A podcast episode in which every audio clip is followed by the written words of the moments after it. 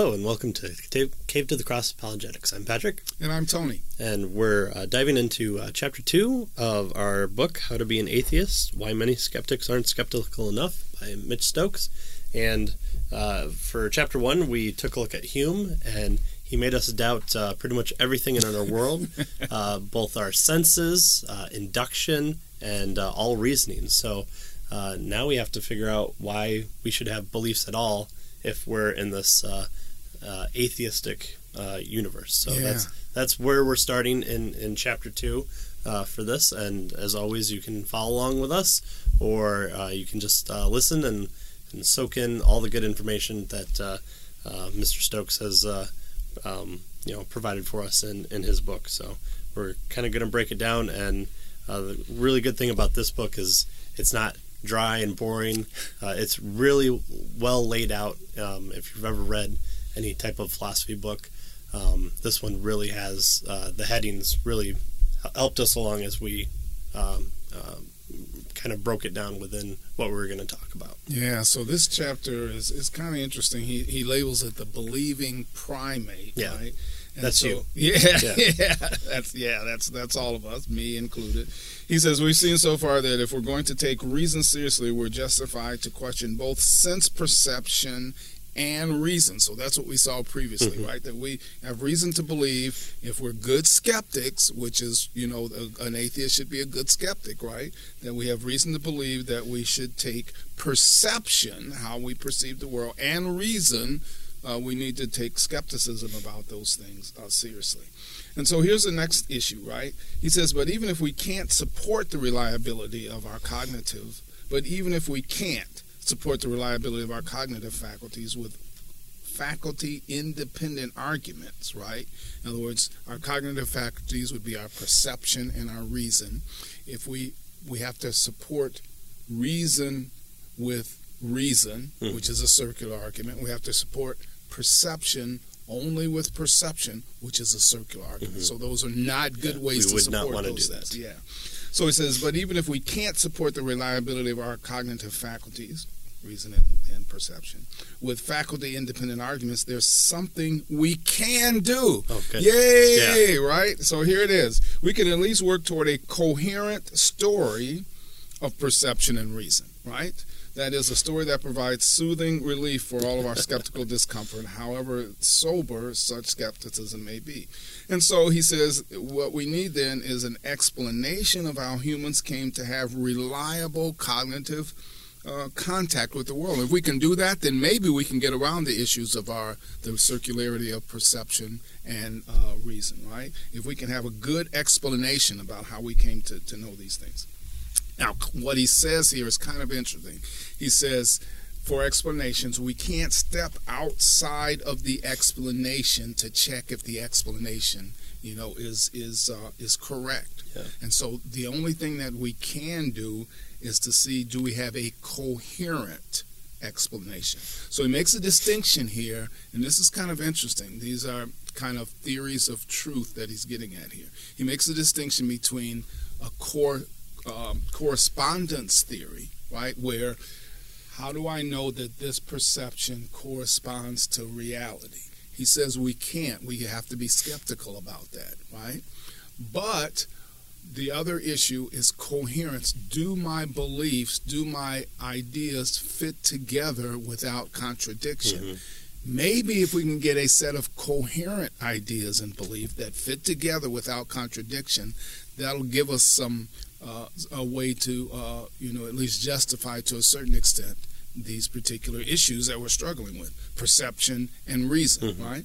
So he says, let's see if we have a coherent explanation, one that fits together without contradiction, right? right. Now he says Hume didn't have one. Right, he didn't have an explanation. Yeah, he was good at knocking down the, the pins, but uh, couldn't stand anything else back up. Right. He so today he's going to suggest we have you know evolution as an explanation but hume didn't have that he wrote about a century prior to darwin right so he says other than the truism that we'd be dead if our cognitive faculties were dependent weren't dependable right um, there wasn't much an unbeliever could say to explain uh, why such faculties are reliable But you know, no, it's no longer the case. Darwin has come to the day. He's he's uh, the uh, you know the atheist savior. In fact, uh, uh, you know Darwin has now give unbelievers everywhere an all natural explanation for the dependent um, uh, the dependability of our sense and reason is what he says. In fact, he quotes Richard Dawkins here. He suggests that Richard Dawkins says. Um, has notably said that it's finally possible to be an intellectually fulfilled atheist thanks to Darwin. So Darwin's comes today. Darwin's explanation gives us now a coherent way to see that perhaps our faculties are reliable, our sense perception and our reason, right? All right, so what is the Darwin explanation? Well, first of all, we need he wants us to see at least there's two kinds of evolution with regard to what he calls our wetware, right? Our m- mental capacities, right? So the first the first issue that we have to question is uh, he says there's two separate issues: the origin of life and then the evolution of mm-hmm. life. Right. right. Where did life come from, and then from wherever it came from, how did it get to where it is today? Right. right. So how did it start, and then once it started, how did it continue to improve and gain information, and then finally from the Princess and the Frog or the Frog Prince to you know the actual prince. Yeah, yeah, right. And so he says, in the case of life's origins, the starting of it, the question is, how did lifeless matter come alive? He says, in the case of life's evolution, the question is, once life appeared, then in its simplest form, you know, how did it get greater and greater with regard to complexity? Right. Evolution proper, he suggests, addresses only the second question, right? The, the former question, he says, is a, a lot more difficult. right. No duh. Right? It, it, rained on the rocks for millions of years. Lightning struck it, and yeah. then ooze happened, yeah. and amino acids, and then they came together somehow. Maybe. Right. So yeah. what he said, so and exactly that, or something like that. So he says life then is a freak accident. Therefore, uh, you know, so too is our it would seem then if that's the case maybe our cognitive faculties are freak accidents right? In fact he says some folks uh, this is a bit hard to believe which brings us to the point of this chapter. If this all natural explanation is correct then there's reason to doubt the reliability of our cognitive faculties or else doubt the claim that life arose naturally right? So either we doubt that they're reliable but if they're reliable, maybe then we would doubt that they arose naturally. Mm-hmm. So, right, either or there, right? So let me just go over that again, all right? This, the all natural evolutionary explanation, if it's correct, he says, then there's reason to doubt the reliability of our cognitive faculties because all of this came about by accident. It's a freak accident. Or else doubt the claim that life arose naturally. So either um, reliability or naturally. He's suggesting you can't. It's going to be difficult to have both. Right. So, like the tornado in the junkyard, it spins around, spins around, spins around, and at, at the end of it, there's a plane. Yeah, a working plane. Well, okay. And How, we get on it. Then, do you want to yeah.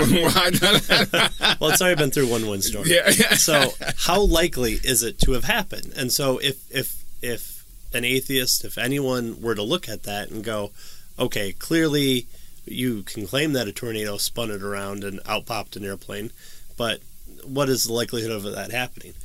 So small that mathematicians would label it as 0 mm-hmm. So why why is it when we come to life, here's here's the the same type of you know this has to happen, this has to happen, and not only for an organism, but for every preceding organism leading to the most complex of all uh, organisms, which I think is the fern. Actually, has more chromosomes than we do, or something like that.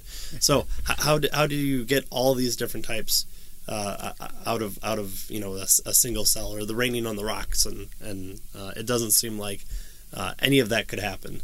So, how come we don't have the same type of skepticism for that as we do the airplane. Yeah, yeah, good.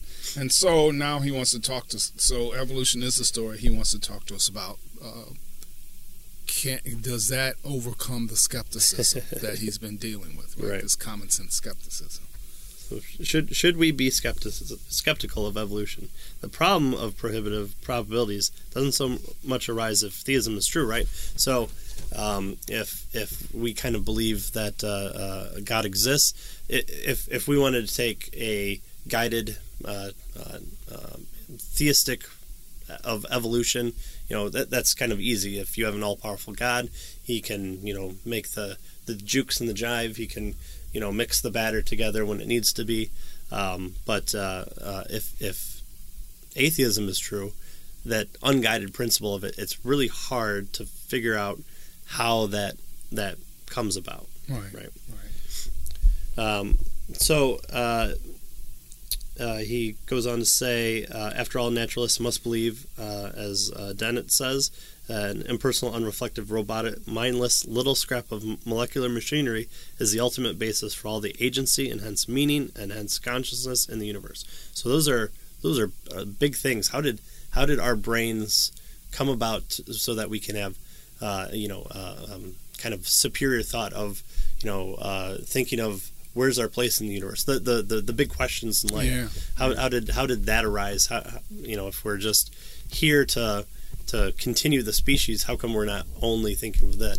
How how did how did we come to try and find meaning? And and people have different uh, forms of meaning, and then also um, agency. How do we how do we just act? And um, uh, you know, uh, there there's plenty of people out there um, who who have this uh, understanding of well, maybe uh, we are all determined. Maybe we are in the matrix, and so uh, we're trying to to um, have uh, uh, understand where where um, th- those three come from.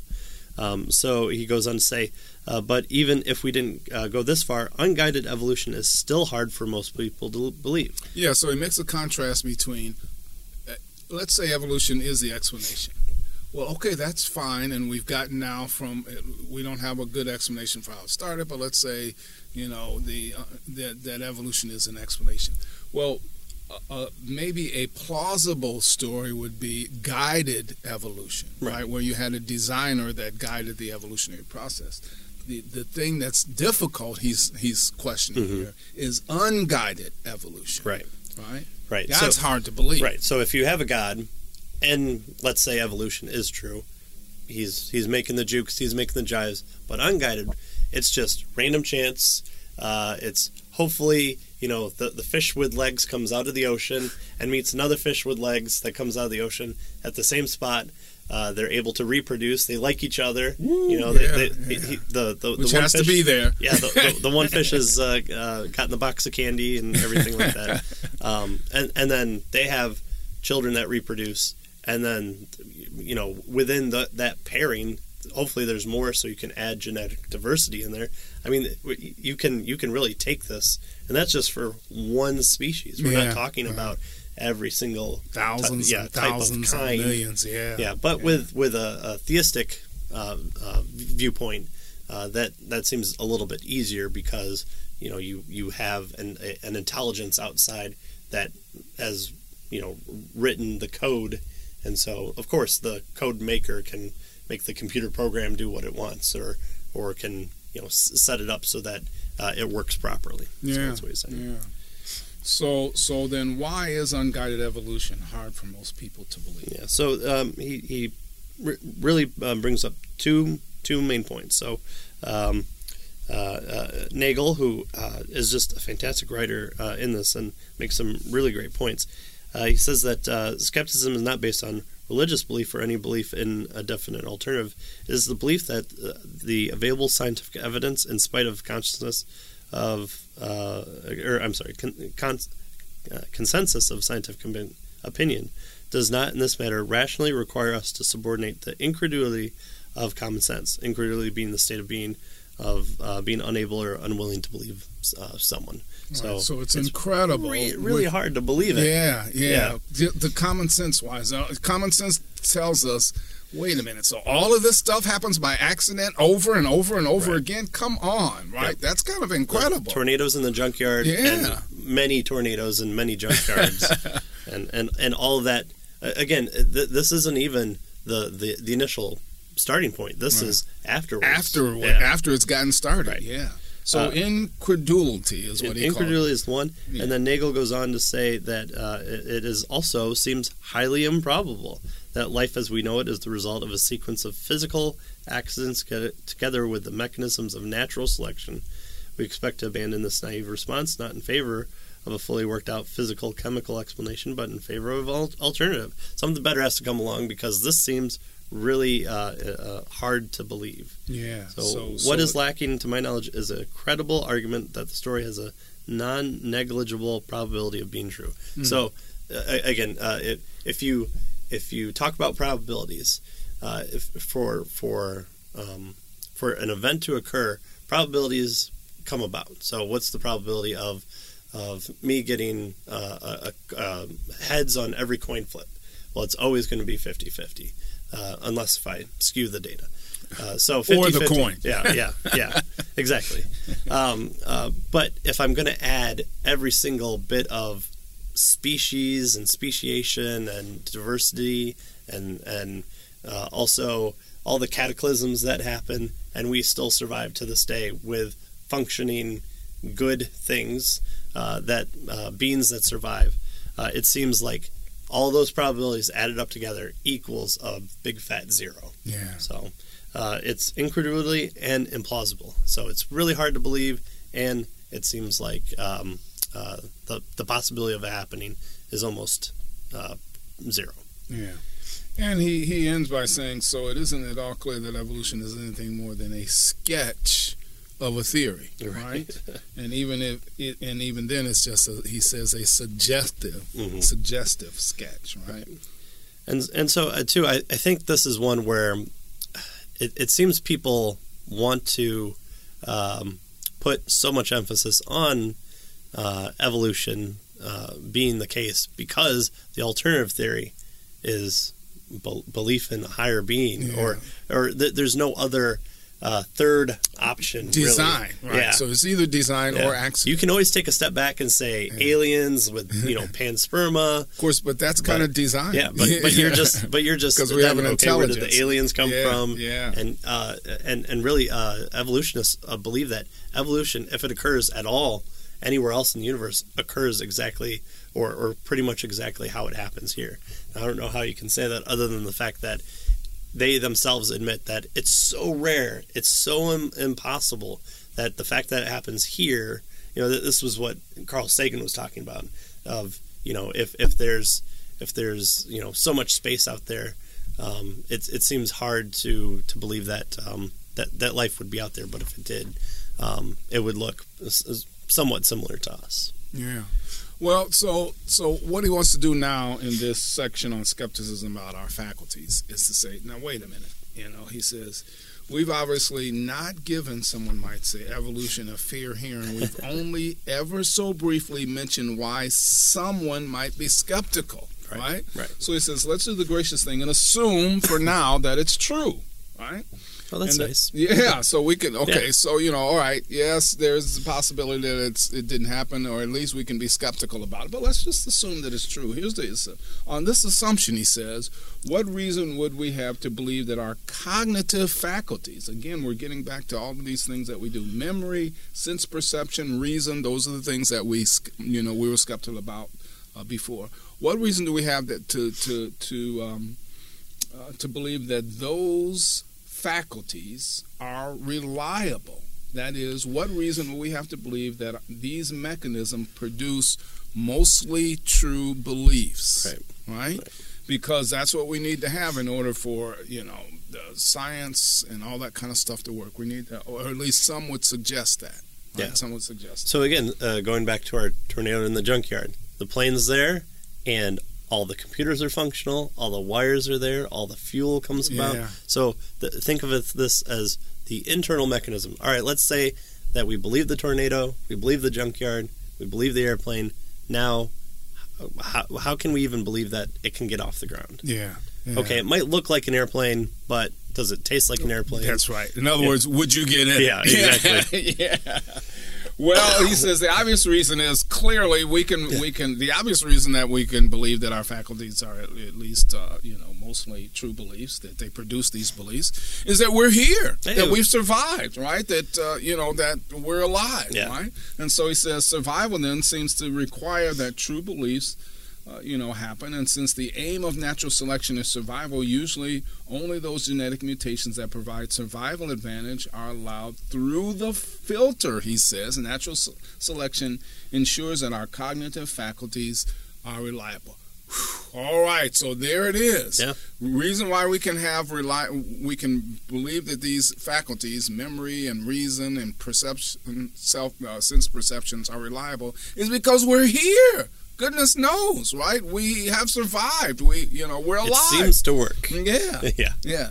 But he says uh, there are reasons to think that survival doesn't require true Man, beliefs. he's just a negative Nancy. Yeah, wow, right? us up so no, yeah, so he wants. Hey, let's pursue our skepticism, right? That's all he wants us to get. If you're saying you're skeptical, let's take it to to, to its logical conclusions. If we can be non-skeptical about logical conclusions, right? So he said, let's begin by noticing first that what matters for the survival of an organism is not beliefs. Right. What matters for the survival of an organism is the organism's behavior, right? No matter what I believe about the bus coming, if I step out in front of it, I will not survive. So my behavior, not my beliefs, he suggests, is what matters with regard to survival. Right? And so that's the first thing. But here's the problem. Uh, many organisms, perhaps most, he says, can do all the behavior stuff without any beliefs at all. Right. I mean, they don't need many. beliefs, Yeah. right? Much less true beliefs. Viruses, bacteria, he says, for example, are remarkably successful at survival with nary a belief to be found. Yeah. I mean, uh, the little flagella uh, floating around. Yeah. Uh, you know, the, the world's most complex motor just spinning there at, you know, 60,000 It miles. does its thing. Yeah. Has no beliefs. Yeah, no Right. beliefs. Yeah. That we know of, I guess. So beliefs aren't even uh, um, needed for survival. Right. That's amazing. These these mechan- these viruses, bacteria, they don't have beliefs, as far as we know, and yet they. In fact, someone suggested if you know something happened, they would still be here if we were wiped out. Right. Yeah. Well, and and uh, the the way that evolutionists or atheists talk about it's it's always you know oh you you reach back into the furthest recesses of your brain and there there's your reptilian brain and it just does things and uh, again it's harkening back to this idea that this you know uh, primitive uh, ape a primitive person uh, even before that your your your primitive ancestors like the reptiles just have these responses no beliefs just uh, you know i see a snake i run away from the snake. Right. uh, i see a chicken i go eat and eat the chicken. Just you just do things. Why am i doing this? Because of my reptilian brain. That's right. and so programmed into yeah and and so just somehow Oops, we, we have this this autonomy this this this consciousness to to have beliefs on top of uh, surviving i guess Yeah, yeah. So, but yeah, so beliefs aren't necessary for survival. Right. And secondly, true beliefs aren't necessary for survival, right? That's the second point, right? Uh, we don't need our beliefs to be truth. In fact, he suggest, uh, he he quotes Patricia Churchland and says that she indicates truth, whatever that is, definitely takes the hindmost position with regard to survival because we don't need truth, true beliefs in order for survival. True beliefs, or any beliefs at all, he says, are a luxury and are superfluous bonus if survival is the real gold standard. You don't need beliefs and you don't need true beliefs in order for survival. He says, at least if we're taking skepticism seriously, then he says these considerations undermine our confidence that evolution would require uh, reliable faculties. right? So he, he uh, I, I like the um, the note that he has here at the bottom. Notice too that some mental illnesses, hallucinogenic drugs, and sleepwalking provides instances where people can successfully navigate the world with wildly false beliefs, or maybe even no beliefs at all. Yeah. You're sleepwalking, you survive. Yeah. Where are your beliefs in in, in that? Uh, in Yeah. that Or you're on hallucinogenic drugs, right? Yeah. You have beliefs, Yeah. but goodness knows. yeah, the, the walls are melting. Yeah. I have that belief. I believe it. I'm not going to go near melting walls. Yeah. I've survived. Yeah. So there are my beliefs. Okay. Uh, so th- then the next question is, uh, you know, should we um, uh, be skeptical of even being able to do science to to look at the universe and and know things about it from an internal, you know, um, uh, standpoint? So should we expect our faculties uh, to be reliable on such topics as uh, quantum mechanics, general relativity, relativity, superstring theory? I'm not even sure I could, you know, define them, let alone uh, expect to uh, to have it be reliable.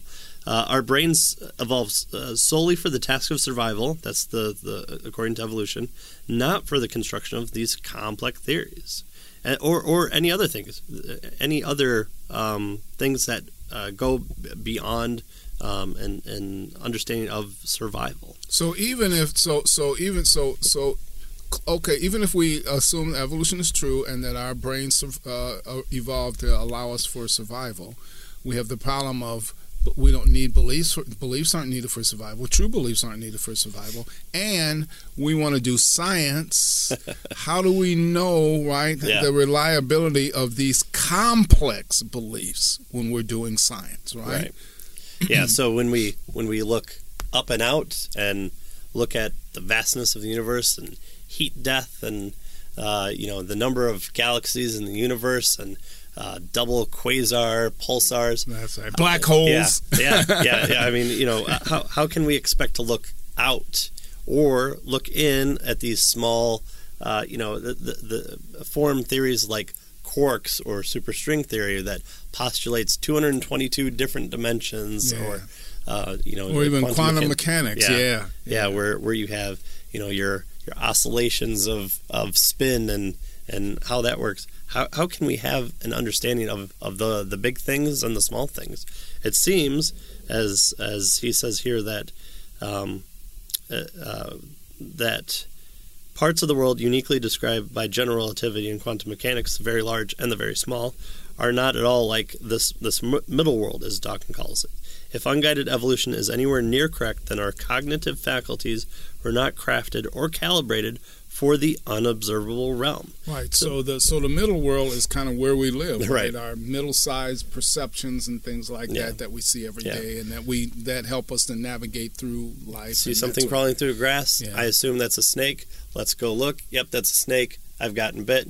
Uh, now um, I, I've got a working theory, and after I die, my predecessors can can come and and and uh, study uh, for more and and figure out a, a scientific theory behind it. So, um, unfortunately, uh, this this realm occupies most of science, um, as we'll see. The big and the small big and the is what science is all about, Yeah. not necessarily the middle. Yeah. And yet we have reason to believe, to to be skeptical about these, you know, extremely complicated beliefs about the big and the small worlds. Because what even if we have evolved, and even if evolution is true, it's only we've only evolved to survive in the what he calls here the middle world, what Dawkins has described as the middle world. Hmm. And so these ideas about the big, you know, uh, you know, astronomy, general relativity, all that kind of stuff, and the small quantum physics, then are way beyond the pale with regard to dealing with the middle world. How do we know those are reliable? Right. It seems like if we're always looking up, we're going to run into that, you know, saber-toothed tiger, and if we're always looking down at the small, that's when you know the Yeah. the crocodiles are going to get us. So Yeah. it doesn't seem like those who would look up and down would uh, be able to look out and and and uh, survive. Um, so. Uh, uh, he brings in uh, Nagel once again, who we like, and says evolutionary naturalism provides an account of our uh, capacities that undermines their reliability, and in doing so, undermines itself. Mechanisms of belief formation that have selective advantage in the everyday struggle for existence do not warrant our confidence in the construction of theoretical accounts of the world as a whole. Hmm. So, um, uh, even Dar- Darwin has his doubts. Uh, with me, the horrid doubt always arises: whether the conviction of man's mind, which has been developed from the mind of the lower animals, are of any value or at, at all trustworthy. It's what we were saying there. Uh, would any one of you trust the convictions of a monkey's mind if there are any convictions in such a mind? Mm-hmm. So, you know, what makes us different than than the monkey, other than the fact that it seems like we can formulate that we're different and, yeah. and, and we can be altruistic and um, um, you know look up and, and look down. Um, and so, if we came from monkeys, then why would we? How? What, what would allow us to overcome the doubt that uh, comes as a result of that source? Yeah, right? and and and have it be for survival because that's that's the point. Is not just this thing arises, but it arises because you're best fit and naturally selected for your best environment. So. Yeah, which is the middle world, right, and not the biggie, right? So even if we would suggest our co- cognitive faculties are reliable, they're only reliable for the middle world. Right. So he, he says here at the end, uh, it's not impossible that unguided en- evolution went beyond the call of duty, making us reliable about high, highly theoretical topics, but sober skepticism, again, what we should be. Uh, you know, should, as good be, scientists yep, and and, and, be, and, yeah, yeah, logicians yeah. and that kind of stuff. Yeah. D- doubting, but at the same time being willing to look.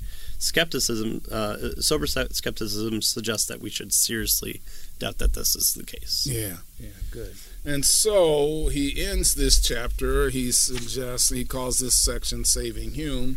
He says, Someone of a skeptical bent then has good reason to doubt that evolution could underwrite the reliability of sense perception and reason. That's what he's been picking on here the last couple of chapters, right?